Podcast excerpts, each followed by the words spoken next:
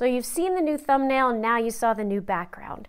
I wanted to explore and do a different series called Chitter Chatter, something where it's more of an exploratory video where I see a comment and I explore more and we chit chat on here, or maybe it's something that I found and again wanting to explore more.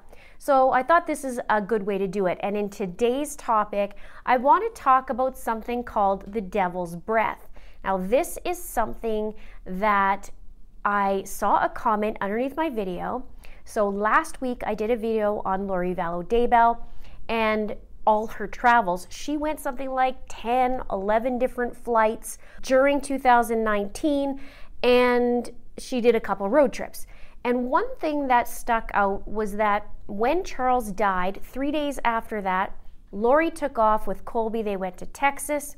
And then Alex Cox, he went to Colombia and he went around five days. He left on the 14th. Zulema Pastenes went on the 15th and she went to Chile. And I'm not sure yet about Chad Daybell or Melanie Boudreaux. But I wanted to talk about a comment that was made under my video, which was very curious. I was very interested about. And it says by Colleen Falcone, she says, maybe Alex went to Colombia to get a hold of Burundanga, the drug used to make living zombies. And that comment was very, very uh, interesting. I thought, what is that? And I went down the little hole, the rabbit hole, and took a peek.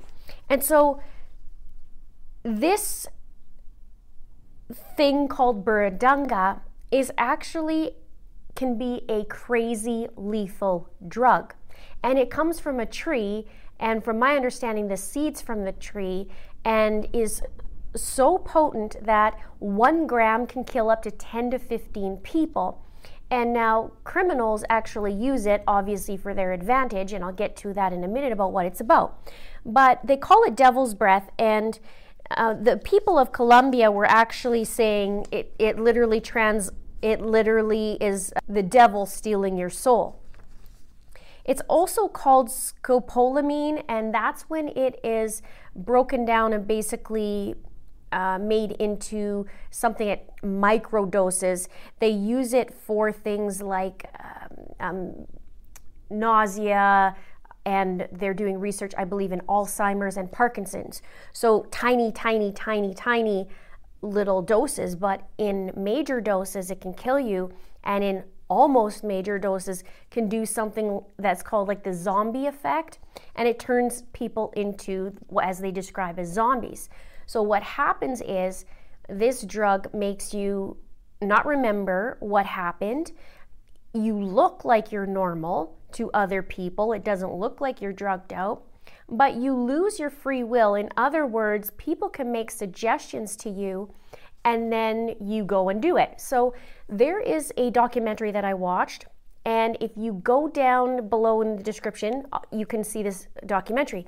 But this documentary was talking about, you know, the search for Burundanga and seeing, you know, what people do with it in Colombia. And there's some scary, scary stories people who, men and women, were getting drugged. And things like a guy was waking up in his apartment and all his stuff was gone, all his furniture. He goes and asks the concierge, like, what happened? What, where's all my furniture? He's like, you said you were moving out and I helped you put all your stuff into a loaded truck and there was two guys to take it. So they were obviously uh, conning this guy, but they give this drug to them. And it's odorless, it's tasteless. They'll put them in your drink. Uh, in the documentary, they actually talked to a guy who was a drug dealer, and he said that you could even just inhale it, and um, if you blow it into the person's face, they inhale it, and he said it's very, very, very dangerous. When they were looking at it, because they wanted to see it, it looks like cocaine, and they were masking up and gloving up, and you just, they just almost look like a, you know what a juicy fruit uh, tinfoil thing is. They just kind of opened it and showed it and just, you know, very handling it very carefully. So this intrigued me because Alex goes to Colombia, and I know he's had a history of going to Colombia before, but it's interesting because of the word zombie and a zombie drug, and shortly thereafter, everybody was zombies. Tammy Daybell was a zombie, JJ was a zombie, and Tylee was a zombie. And they didn't really call uh, Charles a zombie. They just kind of called him, you know, Ned Schneider and somebody else took over. But that zombie terminology came after the timeline from when Alex got back.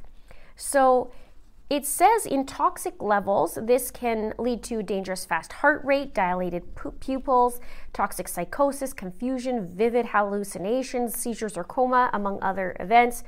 And um, people will get their drinks spiked. One guy said they took his money and but he went to the ATM machine and actually got the money out and so on camera, it just looks like him, but outside a camera view, you see two guys waiting for him to bring him the money. So it's really scary. And in one article, it says Burundanga is said to render its ingestors into disoriented zombies, awake and talkative, but powerless to resist orders. It's sometimes termed as zombie powder. And it also says that under its influence, people have been known to empty their bank accounts, which it did show on this documentary. And also, uh, it says that people have even acted as drug mules. And in another comment under my video, uh, somebody was talking about Zulema. Remember when Zulema was getting massaged by Alex and she said she wasn't feeling well, she wasn't feeling herself? Um, and then she doesn't really remember anything that happened after that. So that was an interesting comment because it seems like, huh, I wonder if he did pick up something and bring it back. He'd have to carry it very, very carefully, but I wouldn't put it past him. You guys can let me know. Let's have a big chat about this. So I wonder if it's possible that he's doing something like that. One one other thing it said is it disappears from your bloodstream within around four hours. So it becomes untraceable before a victim has time to be tested. One of the things that I read too is way, way, way back, back, back um, in time, there was, um, I can't remember if they were used the word king or chieftain, but basically he would die and then all the the wives and the uh, others partners that he had would have to die too and they had it as like a ritual and they would give them that and then basically tell them to lie in this grave and then bury them alive so I'm curious about this. It may have something to it, especially with the zombie reference.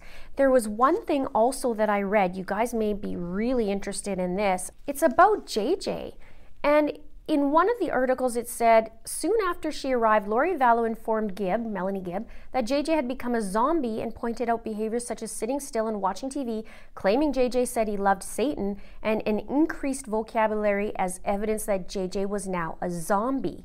So, if we were to apply this theory that Alex came by and he decided to, I got my big mug of tea, uh, he decided to give JJ this devil's breath or burundanga and just a little bit, or Lori did that, I wonder if Lori was purposely making JJ do these things, which he had no, um, remember, he has no free will if he had it, and that he would be climbing on top of the counter and on top of the fridge.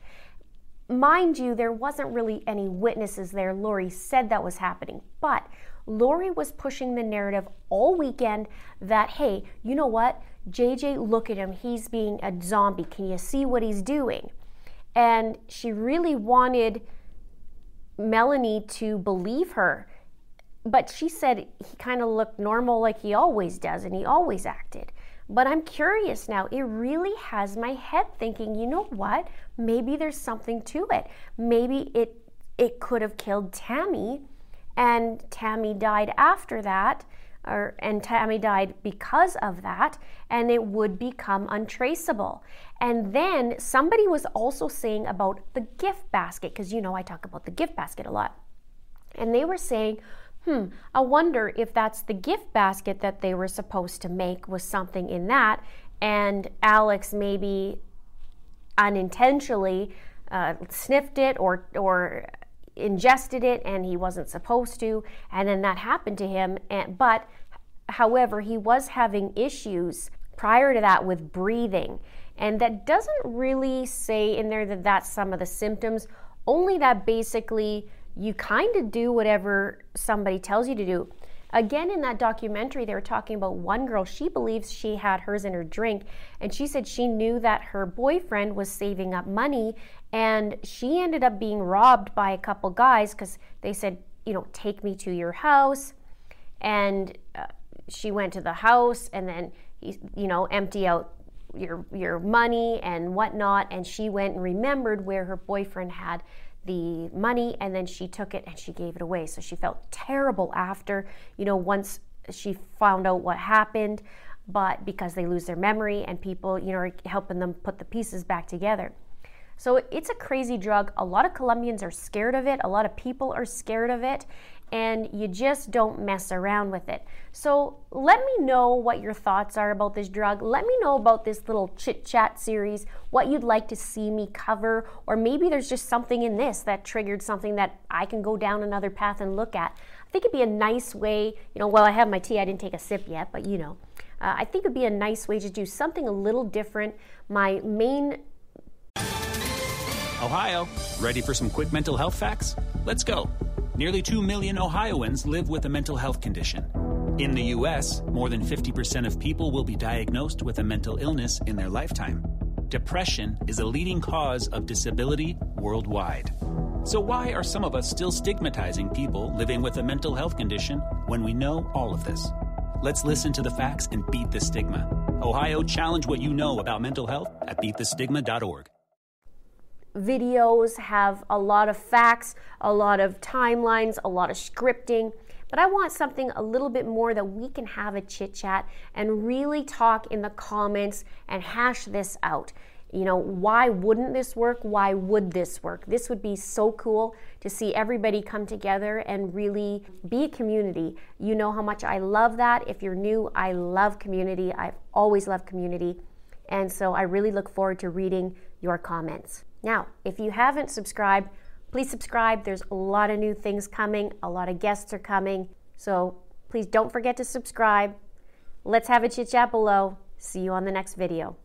This is the story of the one. As head of maintenance at a concert hall, he knows the show must always go on. That's why he works behind the scenes, ensuring every light is working, the HVAC is humming, and his facility shines. With Grainger's supplies and solutions for every challenge he faces, plus 24 7 customer support, his venue never misses a beat. Call click grainger.com or just stop by. Grainger, for the ones who get it done.